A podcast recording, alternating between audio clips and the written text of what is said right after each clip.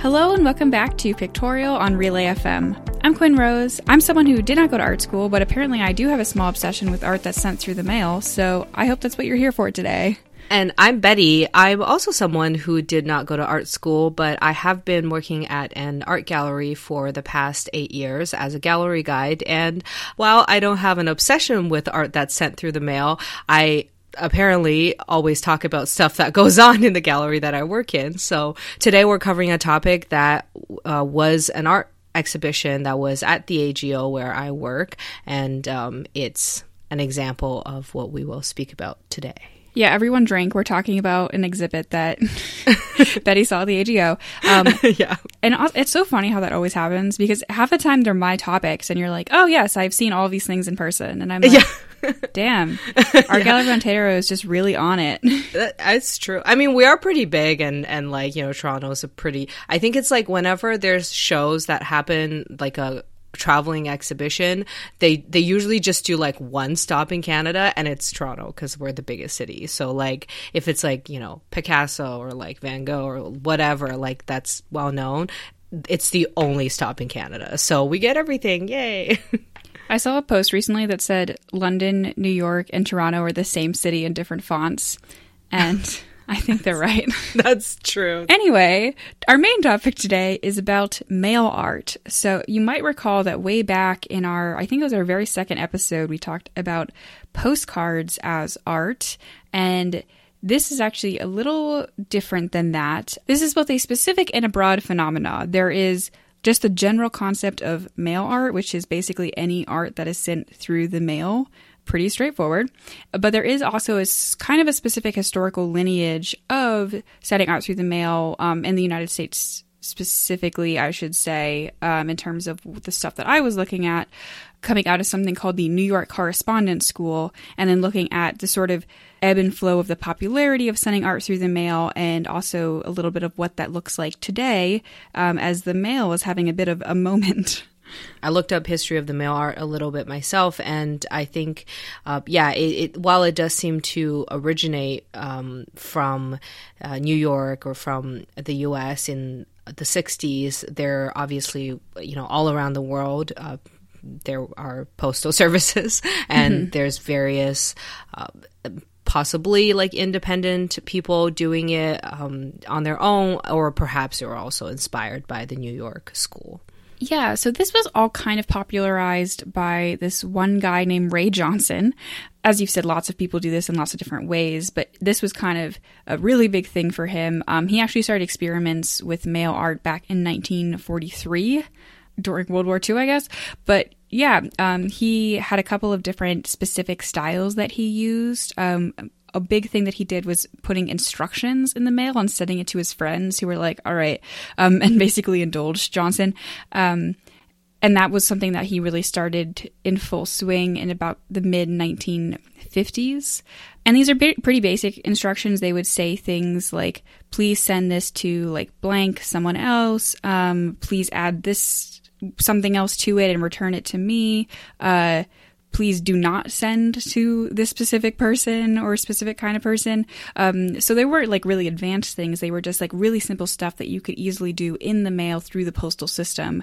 Um, and as I said, like he did this more and more through the 1950s. And then in 1962, an artist named Edward Plunkett uh, coined the term New York Correspondence School, basically to refer to just this one guy, again, sending mail to his friends and his friends carrying on the bit. So it wasn't actually a school. I totally thought it was like a school, but it's no. just about this guy doing mail art. No, it's just the name of a very specific art movement that was basically like one circle of people. Johnson really liked that name, but he decided to deliberately misspell it. So correspondence um, that is D E N C E, but he spelled it D A N C E just for fun because it's a sort of very playful group of people, I guess. And not a lot of people were very prominently associated with this art movement because that really wasn't the purpose of it. The whole point was to be the whole point was to be simple, was to be playful and to sort of have this egalitarian approach where it was even where it was equal between pretty much everyone. Obviously, there are very minor barriers to sending mail. Um, you have to get a stamp, you have to have some kind of thing to write on and something to write with. But the vast majority of people are able to access these things. And so it's a as we discussed in the postcard episode, it's way more accessible than, for example, distributing art through a gallery or other more traditional forms of art showcasing, which are way higher barrier to entries on purpose. So the whole point of this was like we are basically having fun with this. We are doing all these different things and exchanging art.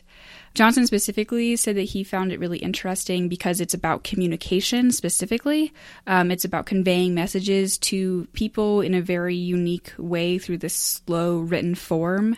Um, and he thought that was a lot of fun to play with, obviously. And this is basically how it all went in the 1960s until the 1970s um, when the whole movement, I guess you could call it, really exploded and it expanded far beyond just the idea of the New York Correspondence School and started to include lots of different people all over the place. I'm sure he was like inspired by um, of like predecessors before him in a way because um, yeah, like what you describe and what he's doing, um, it, it, seems like it very like Dada, very Marcel Duchamp, or um, you know that type of spontaneousness, like giving instruction to do something. Um, it's it's like you know what the something that I, I feel like the Dadaists would do. Um, and again, this whole like dance thing, they just sort of like dance around and do all kinds of random stuff that seemingly doesn't make sense, but um, it, it doesn't have to. And I and and I also think that um, similar to Dadaist, but also um, the fact that, like you mentioned, it's like a communication based thing. And so this encourages, or even in many ways, requires collaboration between artists. So, like, I always really like look looking at works that were collaborations between two or more artists and like you don't see that quite so often in art galleries, it's usually this is by Leonardo, this is by Van Gogh. Like it's artists working alone. And when you can see these collaborations and when it's a it's a form of art that makes that very easily done, it's it's, you know, very interesting to me anyway. Yeah, absolutely. The sort of spread of mail art um, went about as what you would expect. You know, things spread as people share them, um, as pieces of art in the mail are spread further and further. Both sort of the original idea of like sending simple instructions and drawings to each other to much more elaborate forms of art that are still able to be sent through the mail with basic postage stamps. And this movement kind of culminated in these exhibitions there were actually a couple of rules to the mail art exhibitions. The whole idea was that they should be as open as possible. So sometimes an artist who was sort of a prominent member of this mail art community would hold a mail art show. There's no jury, there's no entry fee, there's no censorship, and everything that people submit is exhibited. Um, so that seems bold. If because I feel like things can get out of control. But this is like kind of pre-internet, so right. there is sort of natural limits to how far things could spread in those days, especially when they don't. This is not like the New York Times holding it. You know, these are basically individual people. Um, you don't get your work sent back, but uh, if but they'll make a catalog out of everything and everyone who participates get a catalog for free. This sounds like it's a way to lose a lot of money if you're making docu I guess it it says catalog or documentation, so who knows what that means. Um, but this is not a money making endeavor and the whole point is you know celebration of art and openness and etc etc there was one incident in 1984 when curator Ronny Cohen was doing a an exhibit called Mail Art Then and Now and she was actually breaking one of the rules, which was that she was editing some of the material sent her way um, because she wanted to have this historical aspect as well as contemporary aspect, and so she was basically applying this curatorial discretion to it. People got really mad about it because they saw that as violating sort of the tenets of the mail art movement. This caused such a controversy that they were doing a two part panel discussion um, around it and they were going to sort of debate the issues. She was going to moderate one of those panels, and they asked her to step down as moderator and just be a member of the panel instead. Um, and she chose to leave the event. this basically obviously caused a lot of conflict and sort of ideological debate and um, anger within the mail art community. A lot of people were really angry about how it had been dominated by this small group of mostly male artists. Male, male art. That's not confusing at all. Yeah. Well, I actually, when you first proposed this topic, I, I, had to clarify. I was like mail, like letters, not like a gender. yeah, I want to talk about all art made by men. yeah, yeah. that seems like a good idea. exactly. Yeah, that's the only sort of example of sort of notable conflict within the mail art community because it since it is such a loosely defined thing, there aren't a lot of like major groundbreaking events. Um, but this was obviously a big ideological thing, uh, and there were lots of different takes on it about censorship, reverse censorship, sexism within the community, like all this different stuff going on. Um, and it definitely had a huge impact in sort of the what you might consider like a central mail art community. Um, and then, of course, the internet really kicks in. And right. so at this point, mail art's popularity had definitely peaked, and while it still existed, was a lot less popular than it used to be. We'll come back to that at the end of the episode. sort of between these kind of early historical markers of the mail art movement um, and the contemporary revival of some of it, uh, there's obviously been a lot of art shared, and you've gotten the chance to. Um, I believe you said you didn't get the chance to actually see it because because the exhibit had closed, but you got a bunch of press information about this mail art exhibit. I, I did receive a bunch of information about this exhibition. I actually did see it briefly. So shortly before the AGO closed back in March, this exhibition was on and I went and took a scan of it and I was like, oh, okay, cool. I'll come back to this and, and take a closer look. And then, like, two days later, everything closed. And I was like, oh, that sucks. And when it reopened, I went to check if it was still there, and it is not. So I was very sad. Um, but fortunately, yeah, there are still pictures online, and there's I have received a bunch of information about it. Uh, in, we were preparing to uh, talk about it, and I was going to probably do a tour about it and talk to visitors about it. But again, that will probably not happen um, unless they put this exhibition back up at some point. But so the show uh, is or was called Mail Art Break the Rules, The Must Stop Portfolio. It's a very long title. and so it um, was I guess similar to the correspondence school, it was a campaign or an organized distribution uh, in the, the late 1960s. So it was put together by two artists named William Copley and Dmitry Petrov. And so basically, um, the way they framed it is they, they kind of framed this project as um, not only asking critical questions, but getting active and demand answers and calling forth the spirit of rabble rousing and rebellion. so, so it was a subscription based um, type of mail uh, delivery service, and it arrived in the form of a cardboard box mailer containing mass produced prints, photographs, text, audio recordings, and more um, from a variety of artists. So I believe William Copley and Dmitry Petrov they organized it, and different people. I think you can be anyone. You can subscribe to this box, and they'll send it to you periodically, and it's compiled with works from different artists that's small enough to fit into a small box that can be mailed through the post service. Um, so their intention was to disrupt and bypass the red tape of powerful art institutions as we discussed. Um, so, yeah, they deliver the work directly to the subscri- subscribers, and they saw this as a democratic approach um, because they actually paid all the contributing artists a flat fee of $100, whether they were uh, world renowned or up and coming or nobody's ever heard of them. It doesn't matter. They, I, I'm not sure if they accepted everyone. Like, I didn't find information sort of similar to what you said about the other shows, exhibitions that were organized. This one, yeah, I don't know if they accepted everyone. But again, even if they did, it was a couple of people. It wasn't like I don't think they got like a hundred thousand submissions, um, especially back then. So uh, it's possible they did, and um, or maybe they just they reached out to artists they know that specifically. I'm not so sure about, but um, yeah, they they treated everyone equally, which was I think I would say this seems to fit the rules that you mentioned earlier, even though, um, you know, these were a separate group of people.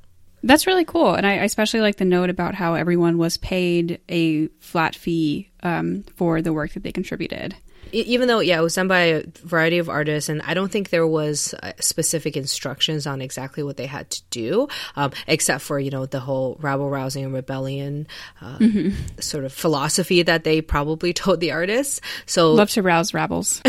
Yeah.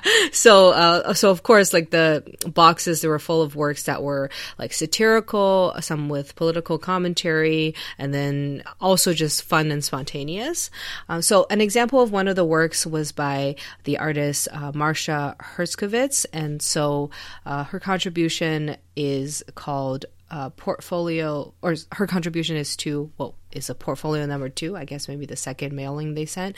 It's uh, called 10 collages. So basically, it's 10 I think postcards or photographs that are collages.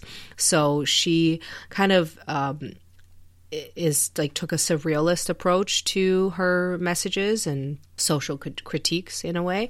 Um, so the one work that really kind of noticed, and uh, there was also a description like label about this work, is there's a picture of a girl sitting in a school desk, and then on the upper right hand corner she stuck another picture, which is a woman tied up in like bondage.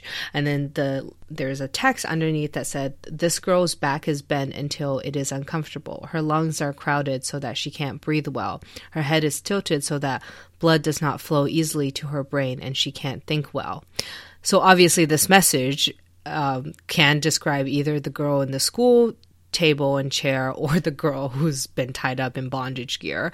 So, you know, she's kind of alluding to how these are both the same situations in a really kind of creepy type of way, but you can kind of kind of see what she's getting at. That's so concerning. yeah. So, um, on a, a slightly, I guess, uh, less dark note and a little bit more like amusing and spontaneous, uh, this one I really loved. So, this is a work by the artist Robert Watts. It's called Permanent Parking Sticker. So, uh, basically across the 1960s parking meters across north america had the exact same looking uh, like face like at the exact same countdown clock. And so watts uh, recreated that exact same look but he but it's just a sticker and the exact same shape and size as the parking meter uh, clock. So, and then he, obviously it was mailed out to all these people, and you can peel it and stick it on parking meters, uh, like wherever you park, basically. So it the parking attendant probably just walks by and takes a look, and uh, you basically have free parking unlimited because it always says like you have 45 minutes left. Um, so I just thought this is like hilarious because I'm like, oh my god, like it's so like it, this this i think really speaks to the whole like rabble rousing and rebellious nature but in like just kind of a hilarious way. This is called direct intervention. Yeah. I mean like obviously I, i'm like you know it's technically breaking the rules of society but you know whatever. Those parking attendants you know will ticket you after three seconds. So you know, we need to take something back for ourselves. These are great examples. As we mentioned earlier, like a lot of mail art sort of petered out after the 1980s. Um, and so, you know, a lot of these are in museums now and this whole like exhibit from the 1960s and all of that stuff. But there has been a little bit of a resurgence lately um, for no reason at all. so basically, uh, I mean, mail art has continued over the decades, of course. Um, there's a place, uh, if you go to mailartprojects.blogspot.com, it sort of compiles all of these calls for mail art projects over the past, uh, it's up to, goes back to 2007. Um, which I think is pretty great. Uh, they have been going down over the years, but like there's still dozens every year that at least this website has recorded. And recently, um, if you Google mail art, a lot of very contemporary stuff comes up because uh, a bunch of places, sort of like universities and other um, locations and organizations are doing calls for mail art um, and sort of like expressing art from around the country slash around the world uh, during the pandemic.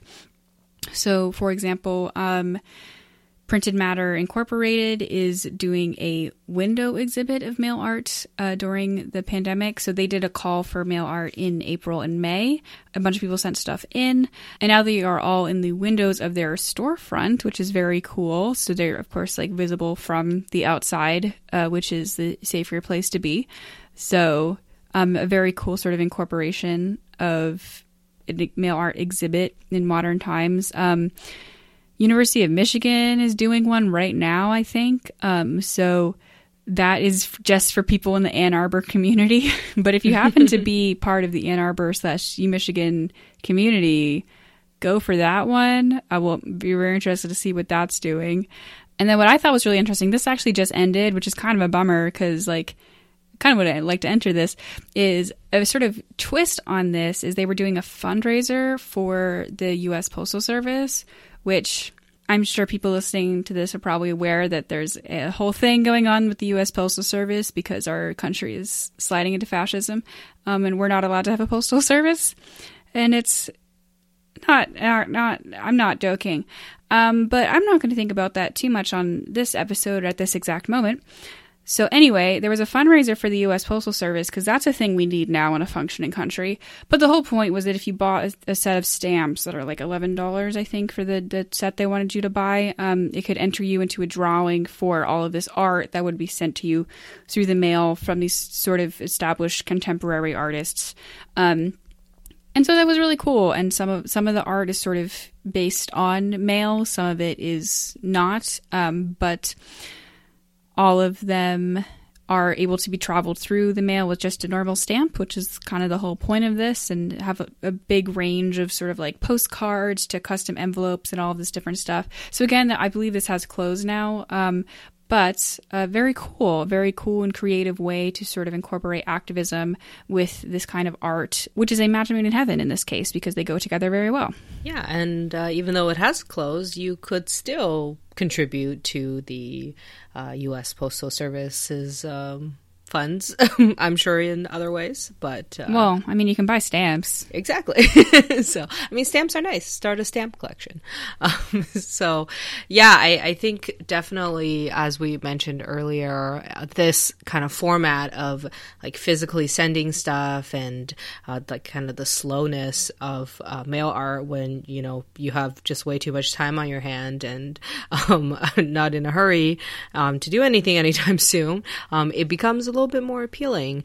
And so, yeah, like I've kind of read about um, a, a this resurgence, you know, over the last few months of people starting campaigns. Um, so there, um, I read about this. Uh, uh, this campaign that's also since closed, um, but it was organized by an artist called Jason Brown, and he um, has he had a, a call for mail art called "My View from Home," and so it was basically um, it, like it's very open ended. So it can he said it can be real or imaginary. Basically, you know, send me whatever your interpretation of it, your view from home is. And so people sent in like all kinds of things. He got a whole bunch of postcards in like made from masks, like surgical masks.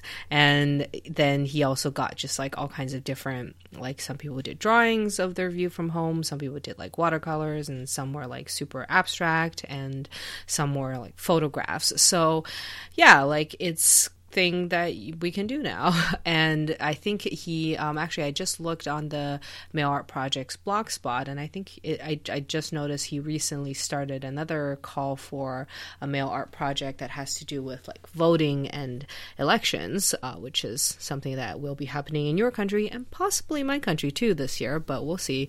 Hmm. Uh, again, like I think we mentioned before, a lot of mail art is not only about, you know, like opening access so that we don't have to um, limit to accessing art in the art gallery, but I, it does seem like a lot of it is about like not only rebellion but like political activism and things like that. So it's kind of a way for everybody to you know get their message out there. And especially when we may end up voting by mail literally you know um, the mail will continue to be a thing. Let's hope but yes, for now, it definitely is a very cool tool that's used in for art and activism um, across the decades, and it definitely is a very cool tool that c- connects us historically with these people who have come before and whose work now exists just out there in the world or in museums. And now we are adding on to that tradition in a very cool way as people are sort of picking up mail more and more, not only for these uses, but also just to communicate with each other more because the internet is stressful and we have a lot of people, not everybody, but a lot of people do have more time on their hands than perhaps the average year. And so I've noticed a lot of people writing more letters and creating more things to send through the mail than usual. So that's all very cool. Thank you so much, everybody, for listening to this episode of Pictorial. If you want to find us on Twitter or Instagram, you can do so at Pictorial Pod. You can also find our show notes at relay.fm slash pictorial. And you can find me on Twitter or Instagram at AspiringRobotFM. And you can find me on Twitter and Instagram at ArticulationsV. I'm also on YouTube as Articulations. And speaking of YouTube, we also upload these podcast episodes to our Pictorial Podcast YouTube channel where you can listen to the podcast and watch images go by on the screen along the way that we speak about. Thanks for listening, art enthusiasts.